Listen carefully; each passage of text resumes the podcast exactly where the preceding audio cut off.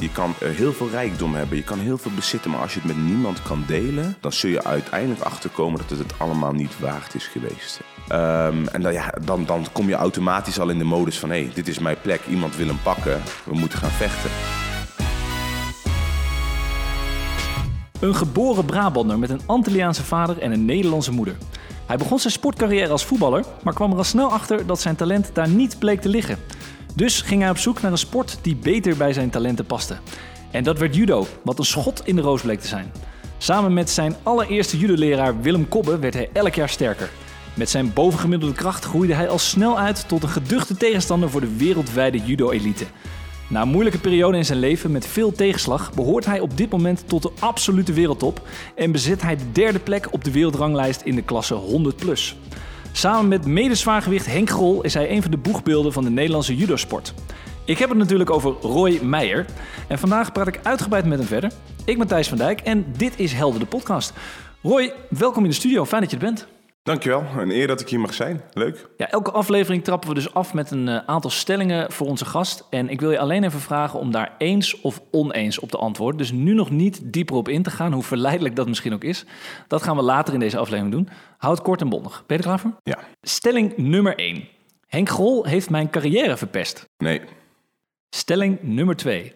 Zonder judo was ik waarschijnlijk op het verkeerde pad beland. Ja. Stelling nummer drie. Bij mij is niets wat het lijkt. Ja. Nou, mooi. We horen al wat twijfel in je stem. Dus hier gaan we straks wat dieper op in en wat langer bij stilstaan om even verder over te praten. We gaan nu eerst even luisteren naar jouw um, inspirerende sportmoment. Elke aflevering vragen we namelijk aan uh, onze sporter of onze gast om een inspirerend sportfragment mee te nemen wat hem of haar inspireert of heeft geïnspireerd. En om ook even na te denken waarom dat zo is. Um, laten we even gaan luisteren naar wat je hebt meegenomen. Uh, we can continue with the jump off. Can we have two gold? It's possible. It, it, it depends if you decide. History, if you both decide on the champion. Ja, Roy, vertel even. Waar hebben we hier naar zitten luisteren?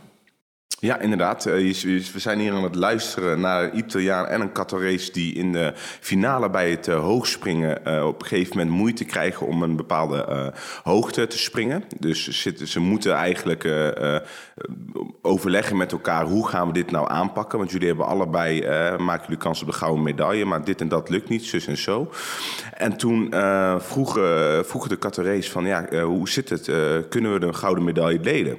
En toen zei die scheidsrechter, ja. Ja, maar voordat de scheidsrechter iets van uh, kon zeggen van maar liever niet of maar liever of zus of zo, keken ze elkaar aan met één blik in, in elkaars ogen. Toen zeiden ze allebei van we gaan deze medaille delen. En toen kwam het besef, blijdschap. Je ziet die uh, Italiaanse hoogspringer uh, wegrennen, stuiteren over de grond, salto's, trucjes uithalen. En die Qatarese uh, die was ook heel erg, uh, heel erg uh, blij. Maar er zit ook nog een heel mooi verhaal achter. Want uh, die Italiaan die heeft in het gips met allemaal Hè, mooie uh, namen en uh, steunbetuiging erop, heeft hij op de baan heeft hij zijn uh, uh, gips liggen om te laten zien dat hij een ontzettend lange reis heeft gehad uh, om daar bij de Olympische Spelen mee te doen. Hij zou eigenlijk niet meedoen met de Olympische Spelen, maar daar kwam corona tussen. En mede dank, dankzij de uh, coronaperiode en het uitstel van de Spelen kon hij daar toch meedoen, um, herstel, uh, hersteld van een, een zware blessure. Alleen die Qatarese die heeft dezelfde blessure gehad, dus die heeft daardoor veel meer begrip uh, voor de Italiaan. Ze hebben ook in die tijd, in die blessuretijd, uh, elkaar gesteund en contact met elkaar gehad. En ze hebben eigenlijk een beetje samen deze medaille uh, verdiend. En een stukje uh, broederschap en samenhorigheid, wat je bij de Olympische Spelen uh, natuurlijk wel wil zien. Maar iedereen wil daar winnen. Iedereen wil daar kosten wat kost de beste worden. En dan zie je gewoon dat ze met één blik dat samen doen. Dat zou je, uh, ja, je zou kunnen zeggen dat dat niet bij de Olympische Spelen past, want er moet maar één kampioen worden. Maar ik vind het juist een hele mooie statement in deze periode waarin er veel isolatie is, dat je toch met elkaar zoiets belangrijks mag en kan delen. Ja, dat vind ik echt inspirerend. Mooi, ja, voor de luisteraars, dat waren natuurlijk de hoogspringer Tamberi en Bashim. En uh, nou, jij zei het al, hè, ze zijn eigenlijk ook een soort van vrienden geworden in die periode, omdat het voor hun herkenbaar was, dat ze eigenlijk dezelfde blessure hadden, dat ze elkaar steunden in die tijd. En nou, we mogen dat samen delen, ook een uh, nou, prachtig fragment waarin ze ook eigenlijk uitleggen waarom ze dat gedaan hebben.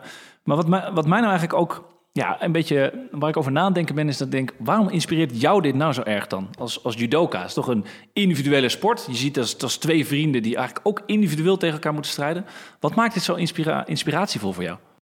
Omdat een, ja, het is een beetje de gedachte, een oude gedachte, dat uh, topsport altijd maar te rijdt over uh, egocentrisme. En alles uh, mag kapot gaan in de wereld als ik maar kampioen word. Uh, en ik snap het wel. Kijk, als topsporter moet je de beste, kosten wat kost, de beste willen zijn. Je moet 's nachts wakker liggen uh, van het feit dat je beter wilt worden. En dat, die drang, dat moet erin zitten. Maar vaak wordt er vergeten, en in de opleiding van sporters wordt dat niet echt uh, geleerd of aangedragen, is dat je ook een mens bent. En op het moment dat jij zo sterk uh, op één ding gefocust bent en dat jouw mens zijn daarin verloren raakt, dan ga jij vroeg of laat, ook na jouw sportcarrière, ga jij een ontzettende klap krijgen. En noem het een zwart gat, omdat je in weinig andere dingen hebt geïnvesteerd, omdat je eigenlijk weinig hebt geïnvesteerd in wat het echt betekent om een mens te zijn, in, in, in de volledigheid, met je emotionele ontwikkeling en empathisch vermogen en noem maar op. En de echte kampioenen die de, naast, naast hun topsportbelevenis toch ook mooie mensen zijn buiten hun sport om, die inspireren net een beetje meer. Hè? Als je dit soort mensen ziet en dit soort voorbeelden, dan raakt dat je echt diep. En die hebben ook een meerwaarde voor andere mensen, voor de samenleving. En er is niks belangrijker als mens om, om, om een ander groot en sterk te kunnen maken met jou. Want anders is het het niet waard. Je kan uh, heel veel rijkdom hebben, je kan heel veel bezitten, maar als je het met niemand kan delen, dan zul je uiteindelijk achterkomen dat het het allemaal niet waard is geweest. En daarom vind ik zo'n uiting en zo'n ja, een situatie heel erg beeldend voor wat ik belangrijk vind. Is dat je mens bent in eerste instantie en topsporter op de tweede plek. En hoe pas jij dat dan toe? Dat soort eigenschappen als hè, de mens uh, Roy Meijer. Als je daarnaar kijkt, hè, je ziet nu die Tamberi en Bashim, dat is echt van nou, de vriendschap, de broederschap. Hoe doe jij dat dan? Ja.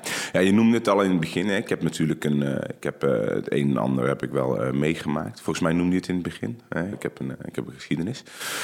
En dat maakt dat ik uh, topsport in eerste instantie, instantie ben gaan doen om, uh, om te overleven. Uh, ik heb het echt nodig gehad, uh, judo, om, uh, om, ja, om letterlijk te overleven. Want ik had niks anders en ik zat in een hele vervelende situatie.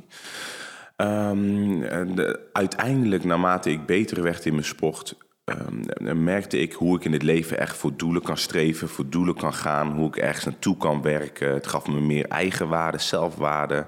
En uiteindelijk merk je dat jij in een positie komt uh, waarin mensen naar jou luisteren, waarin jij een voorbeeld bent uh, voor uh, jongeren, voor volwassenen.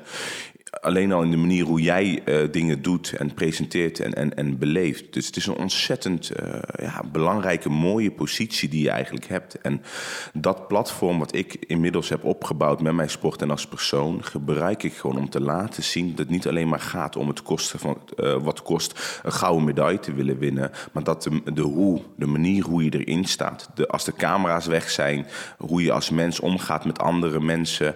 Dat moet echt en dat moet integer zijn. En iedere moment waarbij ik contact heb met anderen, dan ben ik daar ook. En het maakt mij niet uit of jij een, de beste sporter of de president bent van Amerika, of dat jij uh, vierentwintig zeven een toilet staat schoon te maken. En dat is wat ik gewoon graag wil overdragen in mijn hele persoon. Ik doe heel veel met jongeren. Ik geef regelmatig uh, trainingen. En ik vind het ook gewoon heel erg leuk en belangrijk om te laten zien dat je een, een positieve houding je uiteindelijk heel veel oplevert. Binnen de sport heb je te maken met verlies. Alle mensen hebben te maken met verliezen in het leven. Hoe je daarmee, ja, hoe je daarmee omgaat, dat is uh, bepalend. Dus je houding ten opzichte van verlies, dat is bepalend voor of jij in het leven uh, uh, meer geluk kunt beleven en ja, uiteindelijk ook echt gelukkig kunt voelen.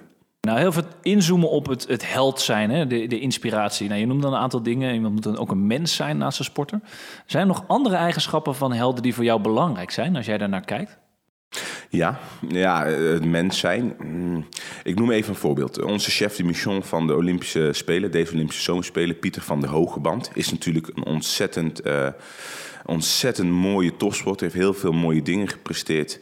Maar daarnaast zie je ook dat hij een echte team, teamplayer is. Hè? Het is een, natuurlijk een zwemmer, maar hij, hij weet in, in, in teamverband mensen naar een hoger plank te tillen. Puur door hoe hij is. Hij noemt mensen ook, hè, dit is mijn kameraad, dit is mijn vriend. En Ja, ik, kom, ik blijf toch wel steeds terugkomen op, op, op dat soort eigenschappen. Weet je wel? Dat jij een individuele sporter kan zijn, maar ook gewoon een teamplayer in het leven moet kunnen zijn. En dat vind ik gewoon heel erg mooi. Um, en topsporters die, die, die zich op veel vlakken willen blijven ont, ontwikkelen. Dus niet alleen binnen hun sport, maar vooral enthousiast worden om... Eh, als, als ze iets eh, zien, dus als ze met voeding bezig zijn of met koken of wat dan ook... dat ze daar ook gewoon lekker eh, zichzelf in kunnen verliezen. Dat vind ik wel een belangrijk eh, ja, eh, vermogen en attitude, een houding. Uh, ja, dat is het eigenlijk. En als we op jou inzoomen, wat is nou jouw grootste kracht als sporter of als mens? Of en als mens, want ik zie hier een, een, een mens en een sporter voor me zitten. Hoe zou je dat omschrijven eigenlijk? Ja, um, ja dat stukje. Ik ben heel snel geïnteresseerd in, in, in, in ja, van alles wat, mij, wat, wat ik enigszins leuk vind. En ik vind het veel leuk. Was dat altijd al zo of ben je daarin veranderd? Want ik kan me voorstellen, want je zegt, hè, ik heb veel meegemaakt. Was er een moment dat je zegt, hey, dat moment is voor mij beslissend geweest dat ik daarin veranderd ben? Ja, op mijn zeventien, of nee, eerder al uh, ongeveer... ja, iets voor mijn zeventien, zestien en een half zat ik nog in een internaat. En ik heb zeven jaar in internaat gezeten, onafgebroken... Uh, van mijn tiende tot mijn zeventiende. En op een gegeven moment was ik zo klaar met die omgeving. En ik was echt... ja, ik, ik had bijna geen belevenis meer in, in mijn persoonlijkheid, in mijn omgeving. En ik was gewoon helemaal afgevlakt. Uh, geen ambitie, geen doelen in het leven. Alleen ja, de, iedere dag proberen te overleven in een hele onprettige om, om, ja, omgeving, situatie. En toen was ik er zo klaar mee op een gegeven moment met dat gevoel... dat ik besloot dat het anders moest. Ik heb altijd een, een, een, een huis gehad, een dak boven mijn hoofd, maar nooit een thuis. En toen besloot ik van, ik wil een thuis hebben. Ik wil voelen wat het is om echt te leven, om succes te ervaren. En toen heb ik een knopje omgezet in, me, in, in mezelf. En ben ik uh, gaan vragen aan mijn moeder om mijn boeken naar mij te sturen in internaten. Uh, omdat ik wou gaan leren over het leven. Hoe zitten mensen in elkaar? Hoe zit ik nou in elkaar? Wat is het zin van, uh, van het leven? En toen ben ik gewoon heel veel gaan lezen over uh, psychologie, menselijke psychologie, over uh, allerlei uh, religies, uh, religieën. Um, eigenlijk van alles in de esoterie. En ja, daar heb ik zoveel, zoveel uitgehaald, zoveel voldoening uitgehaald. Ik ben gaan oefenen met mediteren, veel gaan bidden, veel gaan lezen over lichaamstaal. En ja, er, kwam, er ging zoveel open voor mij. En dat is, ja, dat is eigenlijk wat mijn interesse heeft gewekt uh, voor leren. Uh, het maakt me eigenlijk heel weinig uit wat ik leer. Ja. Maar ik ben gewoon heel erg gefascineerd en verwonderd over hoeveel je kan leren in het leven. Zonder judo was ik op het verkeerde pad beland. En daar zei je met enige twijfel zei je daar ja op. Uh, kun je ons als, als luisteraars nog een klein beetje meenemen in dat hele pad wat je hebt gelopen over die thuissituatie? En hoe dat eigenlijk jouw leven nu bepaald heeft? Gewoon even heel kort. Ja. Ja, ik ben in een probleemgezin opgegroeid waarin er veel geweld was, financiële problemen. Ik heb van jongs af aan A D H D, dus ik ben ontzettend energiek. Dat is een hele uh, gevaarlijke mix bij elkaar. Heel erg energiek zijn en eigenlijk gedragsgestoord zijn door een ongezonde uh, omgeving. Dat ging heel erg mis. Ik werd van alle scholen afgesto- afgeschopt. Ik gedroeg me heel vervelend. Um, het escaleerde. Ik zat op een gegeven moment in internaten jarenlang. Daar wou het ook niet uh, lukken. En... Um, Ja, op een gegeven moment, als jij niks hebt om, om in het leven voor te gaan... als je geen doel hebt of, of, of talenten of skills die je kunt beoefenen... ja, dan wordt alleen dat vervelende gedrag wordt leading. Dan ben je gewoon heel onbewust aan het leven, van dag tot dag aan het overleven. En dan gaat het op een gegeven moment gewoon mis. Ik kan me voorstellen, als ik, als ik die knop, dat knopje niet om had gezet... en uh, als ik het knopje wel om had gezet en het wou... Uh, dat daarom hoorde je ook de twijfel, had ik misschien iets gehad van... Ja, ik had dat knopje wel omgezet en ik wou het zo graag. En dan had ik op een andere manier wel uh, succes beleefd... of op een andere manier dat gedaan. Want het is vooral die drang die mij aanzette om iets te maken in het leven. Alleen judo had ik echt een talent voor. Judo maakte dat makkelijker en laagdrempeliger voor mij. Als ik niet gejudo'd had, dan uh, was ik een pedagogische opleiding gaan doen... Want door alle verdriet en pijn om me heen en onbegrip in de hulpverlening en de jeugdzorg... had ik zoiets van, dit kan beter, weet je wel. En ik, ben, ik had geen diploma's, ben ook gaan studeren, zorg, niveau één, mbo... want ik wou graag uiteindelijk uh, sociaal-pedagogisch werker of sociaal-pedagogisch hulpverlener worden. Daar, er waren twee routes waar ik op in had gezet. En uiteindelijk werd, ging het zo snel, zo goed in het judo, dat ik uiteindelijk die andere route heb aangepast. Na een sportopleiding heb ik inmiddels ook afgerond. Maar uiteindelijk is het allemaal judo geworden. Omdat ik daarin merk dat ik en succes beleef, maar toch op een andere manier dat alles samenkomt. Dat ik in een positie ben waarin ik anderen en vooral ook jongeren die in vergelijkbare situaties zitten, kan inspireren om iets moois te doen. Dus je hoorde de twijfel, omdat ik denk dat ik het toch wel gedaan zou hebben. Maar het is wel een vraag die ik eigenlijk nooit uh, beantwoord zal krijgen. En een vraag die ik mezelf afstel. Wat zou er gebeurd zijn als ik het niet had... Uh, ja, als ik niet was gaan judo? En wat was het moment dat je dacht, oké, okay, nu ga ik het, het anders doen? Hè? Je zegt, nou, kom uit een probleemgezin, lastige situaties. Er was het moment dat ik dacht, nu ga ik dat doen. Kun je ons nog eens meenemen wanneer dat moment was? Hoe vond dat plaats? Ja, nou, je zit dan in een, in een groep. Ik zat in de tijd zat ik in een jeugdgevangenis onder toezichtstelling van jeugdzorg, omdat er geen plekken waren um, in uh, internaten. Dus daar zat ik tussen mensen die uh, strafbare feiten hadden gepleegd. En dat was een, uh, ja, niet een heel prettige omgeving, uh, kun je je wel voorstellen. Um, daar werd dag in dag uit uh, werd je in de gaten gehouden, geobserveerd. En uh, op het moment dat jij het even moeilijk hebt en je gaat in vertrouwen het gesprek aan met zo'n begeleider, dan um, denk je van, oh, weet je wel, fijn gesprek. Maar dan een week later vind je, wat dan voor jouw idee een vertrouwelijk gesprek is, een hele verslag over terug. Een verslag die zelfs je ouders teruglezen terwijl je over je ouders praat. En dat soort dingen... Oh, dat is wel pijnlijk. Ja, hè? Dat is echt ja. heel pijnlijk. En dat soort dingen gebeurde keer op keer. Ik werd keer op keer met vertrouwen beschaamd. En er waren veel mensen die daar werkten omdat ze een diploma hadden gehaald, maar niet omdat ze echt passie hadden om andere mensen te helpen. En die zaten er wel tussen. Maar vaak door het systeem van bovenaf kwamen hun niet volledig tot hun recht om anderen te helpen. Nou, er ging, was heel veel mis. Mijn knopje omzetten gebeurde door, nadat dat op een gegeven moment zo vaak gebeurde, en op een gegeven moment werd er een heel extreem rapport geschreven over wat er allemaal wel niet aan mij mankeerde. En ik zat het te lezen en ik dacht, dit ben ik niet. Hoe durven ze dit over mij te zeggen? En dat ze, zij zoveel negatieve invloed op, mijn, op mij hadden, dat ik er zo verdrietig en ziek van kon worden. Ja, er kwam zoveel verzet in, in mij naar boven. Ik, ik, sprak toen naar, of ik dacht aan mezelf, koste wat kost, moet ik hier weg. Dit kan niet meer. Dit kan, ik ben er klaar mee. En ik was echt pissig en gefrustreerd en boos van dit kan niet meer, weet je wel. Dit ben ik niet, dit kan niet meer. Ik pikte het niet meer.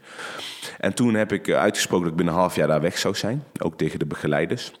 Toen werd ik uitgelachen door de begeleiders, door de uh, gedragswetenschappers, of tenminste, ja, die moesten lachen, gniffelen. Toen vroeg ze me ook van, Roy, hoe kom je daarbij, weet je wel? Waar haal je de notie vandaan dat jij hier enige tijd uh, uh, binnenkort weg uh, gaat? Toen zei ik zo, ik ben niet gewoon weg. Toen ben ik uh, dus die boeken aan gaan vragen, mijn moeder, omdat ik, uh, ik wou weg en ik moest een middel hebben om weg te gaan. De drang was er, de, de emotie was er, het noodgevoel van noodzaak was er. En van daaruit ging ik leren over mezelf. En in eerste instantie ging ik... En welke boeken waren dat? Volgens mij de meeste ja, van het Verre Oosten, toch? En, uh... Ja, de meeste van het Verre Oosten, van ja. Barty Spalding, uh, de Celestijnse Belofte van James Redfield, uh, de Bhagavad Gita ben ik gelezen, natuurlijk de Bijbel waar ik ook mee opgevoed ben, uh, waar ik uh, mijn eerste lessen over spiritualiteit uitgehad heb. Um, heel, heel veelzijdige boeken over, de, over het boeddhisme, uh, noem maar op, echt heel veel stof. Uh, en...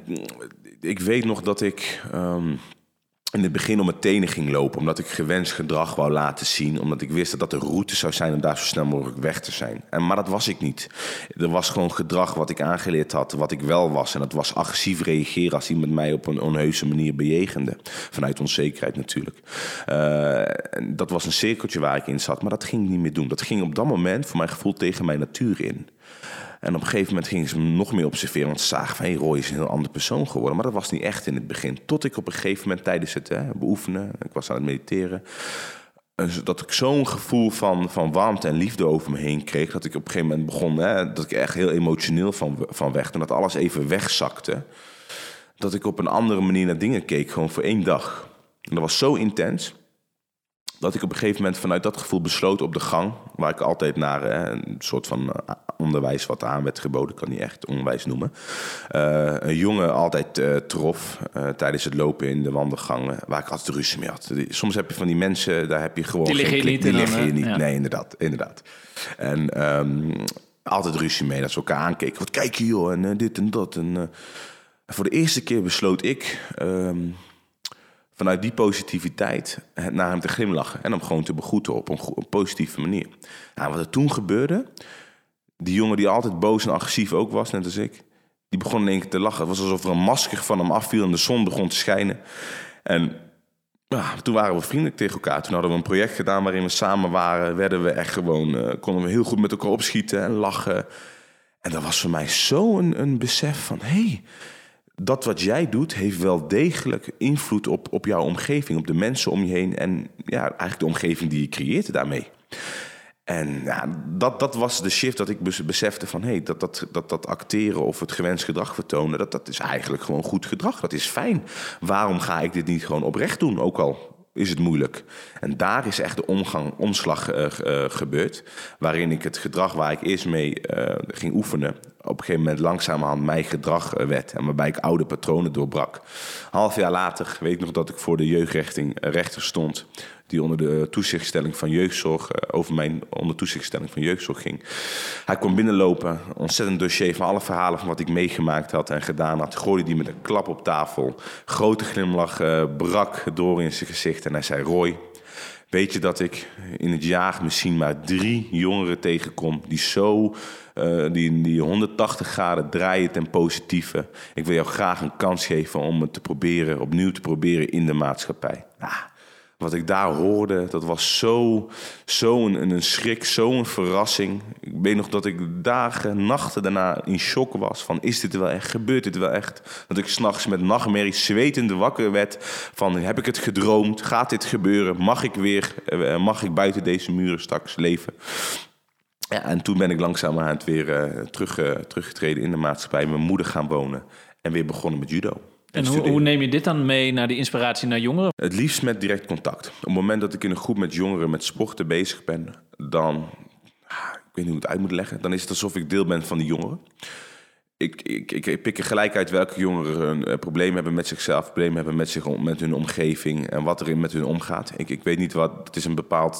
Ja, gevoeligheid die ik misschien ontwikkeld heb door mijn eigen... Uh, en zoek jij hun dan op of zoeken ze jou dan op? Hoe, hoe ver gaat allebei werk? Dat is, dat, dat, dat ontstaat gewoon iets. Vaak jongeren, en des te jonger ze zijn, des te natuurlijker dat ontstaat. Die, hebben, die voelen aan wat jouw intentie is. Op het moment dat jij echt vanuit je hart oprecht iets goeds wil doen... zul je merken dat dat uh, kinderen of jongeren vaak aantrekt.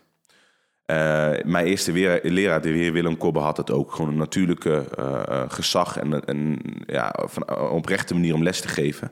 En dat... Hij kon zelfs de meest moeilijke personen... kreeg hij gelijk uh, mak als een lammetje. En die luisteren naar wat ze zeggen. Dat mensen hebben van, hoe kan dit? Nou, op het moment dat ik met jongeren bezig ben... wil ik ze, op het moment dat ik ze trainingen geef... wil ik ze het maximale van mij geven. En het kan één uur of twee uur duren. Ik ben daarna een dag niet, niet, niet van mijn bed weg te denken... want ik ben helemaal leeg. Maar met, wel met de content gevoel dat ik alles... aan me geef, van me geef... Uh, aan liefde wat ik in me heb zitten... en aan kunde en aan vermogen.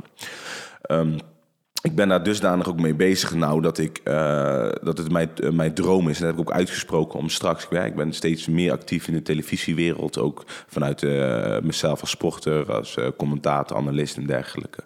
Ik wil mijn eigen tv-programma hebben... waarbij ik met deze jongeren, dit soort jongeren direct werk... en ze laat zien dat sport een ontzettend waardevolle tool is. Sport is een spiegel. Het kan je heel veel leren over jezelf. Uh, wie je bent als mens en wat jij in je macht hebt... En het kan, het kan je je kracht teruggeven. En jongeren die vaak in zo'n moeilijke situatie zitten... die zijn vaak onzichtbaar. Dit zijn nummertjes geworden. Die willen gezien worden. Die willen een gevoel van veiligheid en van liefde ervaren. Op het moment dat je dat op de juiste manier... met de juiste mens kan geven... dan kan je vooral deze jongeren die al heel dicht tegen een transformatie aan zitten... want geloof me, ze vinden het niet leuk, maar ze weten niet beter... dan kun je, de, kun je ze honderdtachtig graden omdraaien ten positieve. Mijn verhaal kan dat verhaal worden voor iedereen. Daar ben ik heilig van overtuigd. En ik denk dat dat een maatschappelijke iets is... wat meer licht behoeft... en wat je vooral van iemand met een platform kan brengen. En dat is wat, wat, wat gaat gebeuren. Dat is mijn doel. Je zei, bij mij is niets wat het lijkt. Hè? Daar zeg je eigenlijk direct ook ja op. Nou, dat uh, zie ik ook. Of voor mensen die hier voor je zou zitten... die zouden niet denken aan Roy Meijer, aan meditatie... en aan uh, geloofsovertuigingen. Uh, dus vond ik wel een mooie stelling. Nou, je zei er ook ja op. En je zegt ook, hè, je bent spiritueel ingesteld. En, maar hoe pas je dat dan nu in de praktijk ook toe? Hoe gebruik je dat dan nu in je sport of in je leven? Ja. Um, je hebt altijd met mensen te maken. Of het nou in sport is of in het leven... En ik vind het gewoon belangrijk dat als ik in contact met anderen sta... dat ik oprecht probeer te begrijpen uh, wat een ander motiveert... en hoe ik in een, iedere situatie een ander aan kan vullen. Dus in plaats van dat ik bezig ben van hoe word ik beter uit deze situatie... Um, ik wil alleen beter worden uit de situatie als een ander er ook wat aan heeft. Dus ik probeer iedere contact met andere mensen waardevol te maken. Maar hoe weet je dat dan? Stel je dan die vraag aan die, aan die andere persoon? Of doe je dat dan volledig, op basis van wat je zegt, de lichaamstaal volledig. Inschatten? Hoe, hoe gaat dat in zijn werk? Ja, volledig aandacht hebben voor de andere persoon. Oprecht luisteren naar wat zij zeggen. En proberen met jouw kennis en ervaring uh, een aanvulling op te geven. En het is gewoon een beetje aftasten. Je bent soms met mensen in gesprek en dan voel je gewoon dat, uh, dat het nodig is om niet te praten. Om gewoon je mond te houden en alleen maar te luisteren. En dat is ook, dat kan voor die persoon op dat moment hetgene zijn wat die nodig heeft. En ik, ik, ik ga gewoon met een heel lekker gevoel naar bed. Als ik aan het einde van de dag kan zeggen dat ik, uh, ja, dat ik, dat ik mensen een klein beetje positiefs heb meegegeven. En dat stukje positiviteit, ja, dat, daar gaat het voor mij om. En je zegt ook vaak in interviews, hè, zo, je hebt het christendom, het katholicisme, het boeddhisme, heb je zaken uitgehaald. En hè, die hebben jou ook als mens veranderd, want je hebt het heel veel over het, nou, het veranderen als mens of het zijn als mens. Wat zijn nu de belangrijkste dingen die je nu met je meedraagt dan? Heb je een bepaald mantra dat je volgt? Het belangrijkste wat ik, wat ik in het leven heb, en dat, is, dat heb ik net ook een beetje benoemd, is dat jouw houding ten opzichte van alles in het leven, alles bepalend is voor of jij gelukkig bent of niet. Uh, je kan niet bepalen wat, uh, wat je overkomt. Er zijn daar vaak factoren van buitenaf. Maar het enige wat jij wel, waar je wel macht over hebt, is hoe jij er uh, mee omgaat. En, en daarin uh, ligt een bepaalde uh, balans voor jezelf en een bepaald geluksgevoel. Op het moment dat jij met je sport of in het leven met verlies te maken hebt, dan kan je helemaal in, in je schulp gaan kruipen, verdrietig zijn, heel erg lang, emotioneel en, en een rotmens worden voor je omgeving. Of je kan, um, of je kan het gelijk omdraaien naar iets uh, positiefs. En veel topsporters hebben daar hun eigen manier, eigen unieke manier op. En dat vind ik nog de belangrijkste training en les die je uit topsport kan halen. Is het dat jij, uh, je, wordt, je bent zo intens bezig met, met, met, met winnen en verliezen en omgaan met verlies, dat je dat in je leven naast de topsport ook mee kan nemen. En op het moment dat je daar met aandacht mee bezig bent, dan zul je merken dat in alles wat naast de topsport gebeurt en wat erna komt, dat je daar heel veel voordelen uit gaat halen. En hoe ben jij persoonlijk dan omgegaan met, met die woede uit je verleden? Want ik hoor vaak, hè, je hebt veel woede gekend en je zit hier nu echt voor me als een heel erg zen persoon, heel rustig, heel erg geaard. Hoe ga je om met die woede of hoe ben je daarmee omgegaan? Ja, ik zou het niet zozeer woede noemen. Um, ik zou het eerder uh, toch een bepaalde frustratie voelen en onmacht. Uh, het was een situatie waarin ik nog niet heel veel begreep over mezelf, mijn omgeving en waarom ik al die shit ervaarde. Uh, ik snapte het allemaal niet. Pas toen ik erover ben gaan lezen en meer mijn aandacht naar binnen ben gegaan, uh, ben ik gaan leren relativeren en nadenken. Um, judo. Judo heeft mij gewoon ontzettend uh, geholpen. Ik had weinig doelen in het leven. Maar toen ik besloot dat het anders moest, ben ik weer, ben ik weer gaan judo. Ik heb van mijn zevende tot mijn tiende gejudo'd. En ik was daar inderdaad heel talentvol in. Toen tien jaar, of zeven jaar niet gejudo'd. En ik mocht ook niet judo, omdat er niet de faciliteiten voor waren. Of begeleiders die met mij mee mochten naar een externe locatie om te trainen. Um, toen ben ik gaan judo en ik weet nog dat ik mijn eerste training, dat ik iedereen op de tenen trapte en dat ze iets hadden van, uh, dat ze me vroeg van Roy, waarom judo jij nog eigen, waarom judo jij eigenlijk? Weet je wel, heel cynisch. En uh, toen sprak ik ook gewoon uit, ja, ik wil naar de Olympische Spelen. Gelijk het hoogst haalbare, want ik wil succes. En dat voelde ik. En toen lachten ze me een beetje uit en op zich was dat ook niet zo heel gek als je zag hoe ik judode. Dat was echt wel heel lomp. Um, En anderhalf jaar later werd ik Europees kampioen onder de twintig jaar bij de junioren. En dat ging eigenlijk heel snel. Toen hadden ze zoiets van, ja, waar, waar komt die vandaan? Hoe, hoe, kan, hoe kan dit nou? En uh, ja, dat judo heeft mij echt uh, doen helpen overleven. Het heeft mij geleerd om, uh, ja, dat, dat, dat het mooi kan zijn om ergens je eigen schoon in te storten. En, en naast het sportieve succes, wat heeft het jou dan als mens gebracht? Ben je er dan ook als mens door veranderd door, door judo? Omdat je andere dingen hebt, hebt geleerd? Judo is, een, is, vind ik zelf, het perfecte sport bij uitstek om mee te beginnen. Judo betekent het zachte pad. En het is uitgevonden door Jigoro Kano, een Japanse meneer, grootmeester in judo natuurlijk. Die heeft uit de jujutsu, dat is de, de vechtsport die de samurais vroeger gebruikten op het slagveld om een tegenstander onschadelijk te maken. Als ze bijvoorbeeld hun zwaard verloren en toch door moesten gaan met vechten. Schadelijke elementen zoals trappen, slaan, alles breken wat er te breken valt. Dat heeft hij eruit gehaald. En heeft er iets anders van gemaakt met als doel om uh, degene die judo beoefenen een positieve bijdrage te laten leveren aan de, aan de samenleving. Dus je hebt allerlei normen en waarden over respect en op een mooie manier omgaan met je tegenstanders, hygiëne en noem maar op. Dat leer je bij jongs af aan uh, um, uh, van het judo. Dus het is, het is iets wat heel erg diep gaat als mens. Kijk, je kan, ik wil niet zeggen dat je in, in het atletiek of bij het speerwerpen niet, uh, dat topsport je niet vormt. Topsport vormt je op hele mooie vlakken. Maar bij judo gaat het nog net wat dieper. Op het moment dat jij niet goed uh, met jezelf in één lijn staat, met jou, wie je bent van binnen, dan kom jij nooit tot je recht in de judosport. Dan ben jij gewoon heel snel klaar ermee. Je bent zelf je grootste vijand. En judo heeft mij gewoon geleerd dat alles wat ik binnen mijn topsportbeoefening leer, dat ik daar beter van word. Op het moment dat je ervan bewust bent dat het niet alleen een topsport draait, dan wordt jouw hele leercurve, jouw, jouw groeiproces veel breder, veel groter. En dan raakt jouw topsportcarrière ook andere mensen. Want alles wat jij doet in jouw, in jouw, in jouw judo, eh, tijden, eh, in jouw warming-up, in je trainingen, in je wedstrijden, maar ook in hoe je daarna reageert op wat jij wel of niet gepresteerd hebt, dat leert anderen weer wat over, over hunzelf en over hoe het kan in het leven. Het is gewoon een totaal iets. Nou ja, nu hebben we het nu heel erg gehad over Roy de mens. Ik wil nu ook heel veel inzoomen over, op Roy de sport. En je hebt het al een beetje over hè, de spiegel die de sport uh, voor je hield. En je zei, dit was de, de eerste stelling waar je heel snel nee op zei. Uh, Henk Grol heeft mijn carrière verpest. Nee. Uh, nou, is natuurlijk een veelbesproken partij op het E K in, in Lissabon, hè, waar heel veel tussen jullie gebeurde op de mat. En uh, nou, jij ging agressief van start. Je verloor uiteindelijk wel van, uh, van Henk. Jullie weigerden elkaar een, een hand te geven. Hoe is dat zo ontstaan, die heftige rivaliteit uh, tussen jullie? Kun je daar iets over vertellen? Ja, um, Henk Grol is natuurlijk altijd in de min honderd actief geweest als judoka. Uh, ik was toen de tijd ook de zwaargewicht van Nederland. Hè. Ik was daar op de Olympische Spelen als zwaargewicht in twintig zestien in Rio. En hij besloot dat hij uh, in de plus honderd wou gaan judoën. Uh, omdat hij het niet meer trok om uh, heel veel af te vallen. Uh, en hij wou het graag nog een keer in, in de zwaarste gewichtklasse proberen.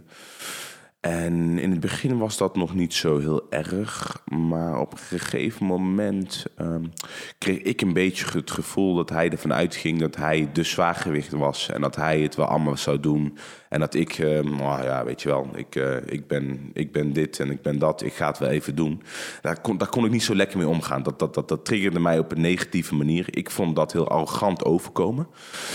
Um, en dan, ja, dan, dan kom je automatisch al in de modus van hé, hey, dit is mijn plek, iemand wil hem pakken, we moeten gaan vechten.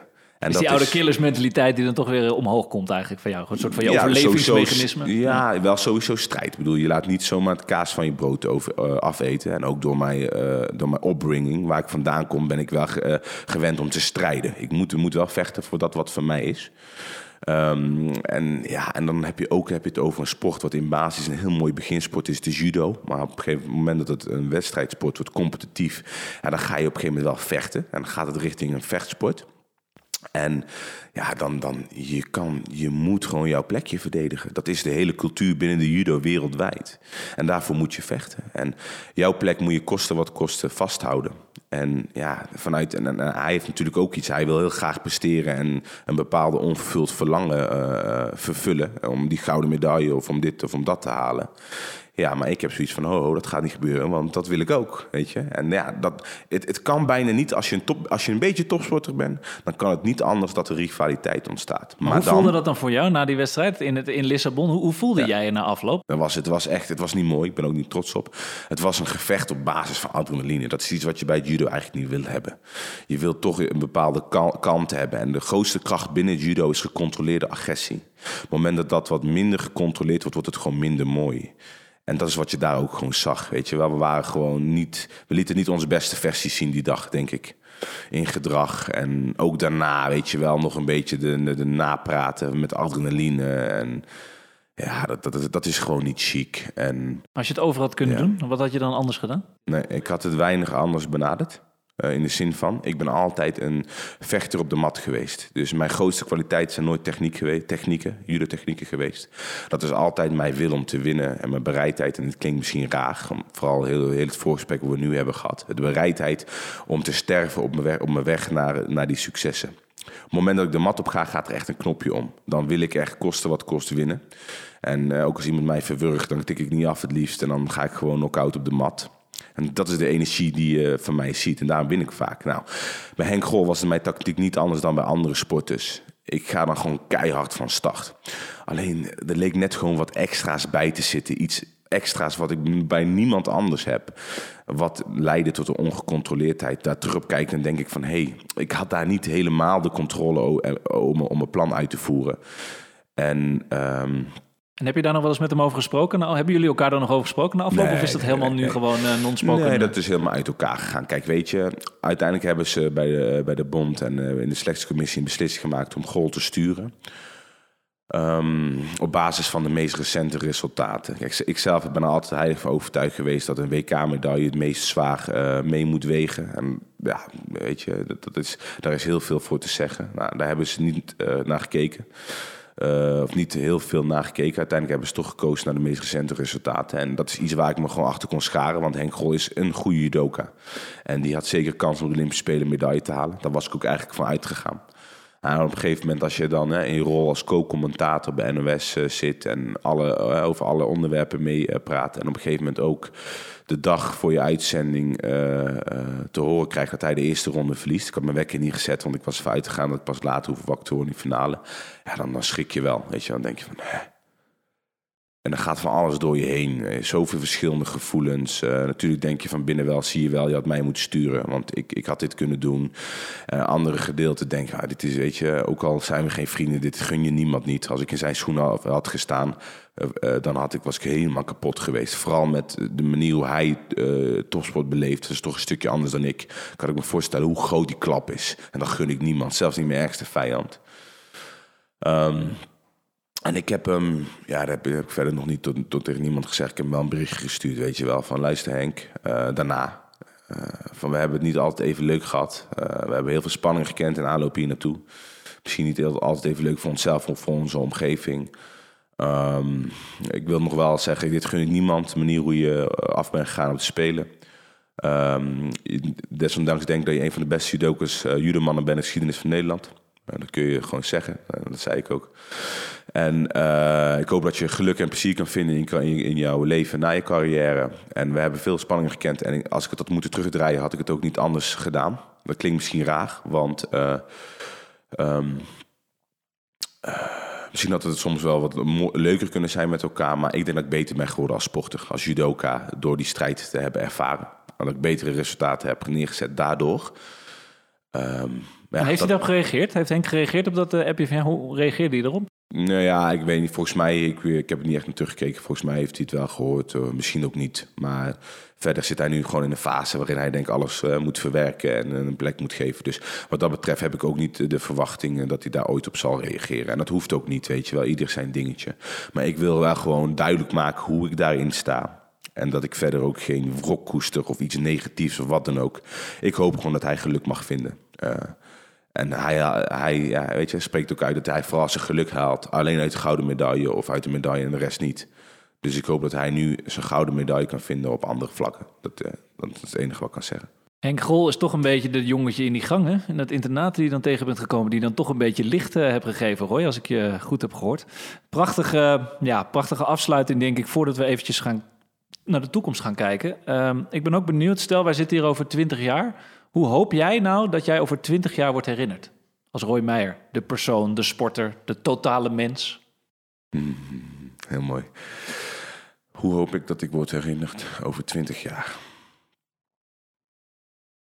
Ik hoop dat mensen, de mensen waarmee ik in aanraking ben gekomen... direct of indirect, dus persoonlijk contact of anders... via televisie of een ander medium, via podcast en dergelijke... dat zij in hun leven daar uh, inspiratie, kracht en steun uit hebben kunnen halen. Al is het maar van nul komma één procent. Uh, en daardoor een gelukkiger mens zijn uh, dan ze waren... Uh, voordat ze met mij in aanraking zijn geweest. En dat, dat uh, ik wil dat dat mijn uh, nalatenschap is. Uiteindelijk ook.